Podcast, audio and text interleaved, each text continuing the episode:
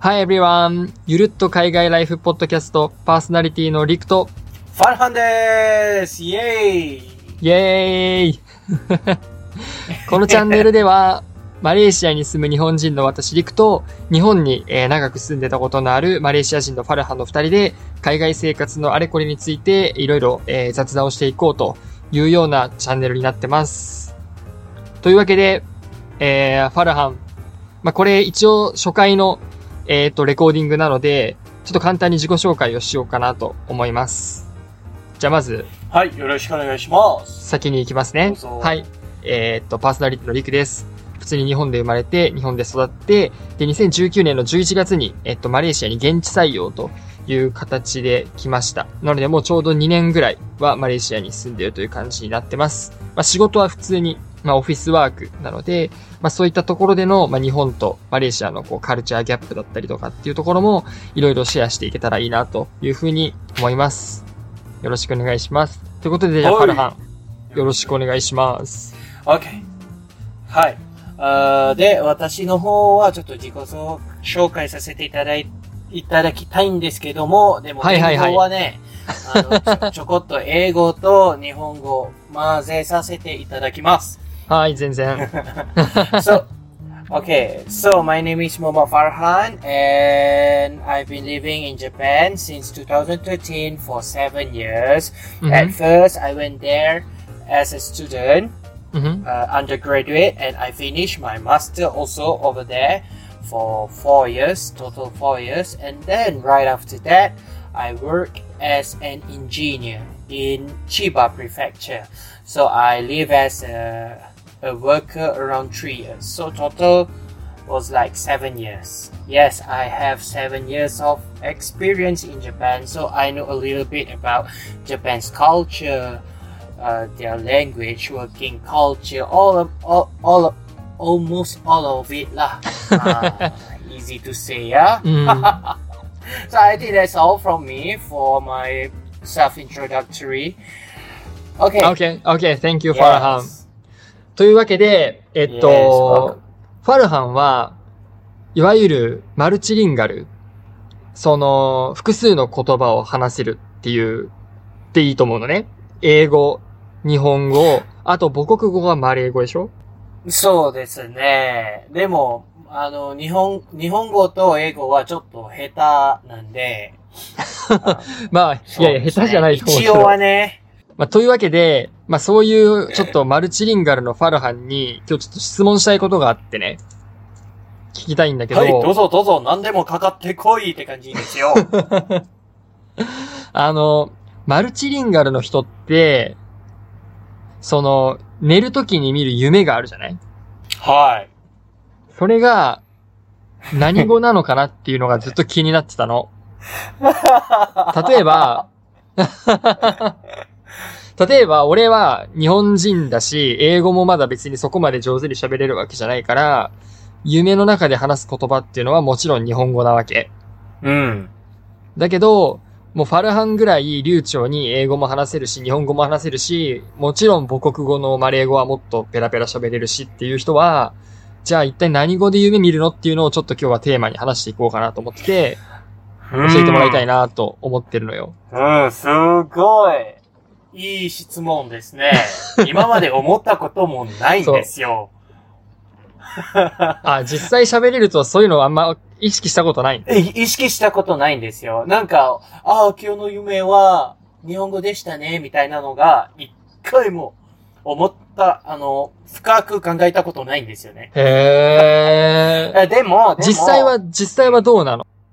でもね、そう聞かれたらね、確かにね、基本は母国語で、あのー夢見たんですよね。あ、マレー語ってこと？マレー語がメインかな。でもね、時と場合によって、うん。あの、英語と日本語が混じってる場合もあるんですよね。うーんうんうそれはどういう時に英語とか日本語になるとかってのは自分でわかる？あいや、区別できない。あの、どのタイミングに出たかね、本当にその場合とその時によるんですよね。確か、た、そんな感じ気がします。例えば、なんかね、じゃあ、うん。俺、俺が夢に出てくるとするじゃん、ファルハンの。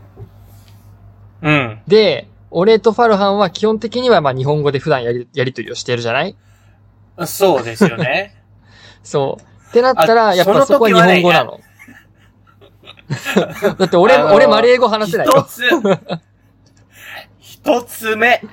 あー、うん OK あの、リクさんは自分の夢に出たことないんですけどね。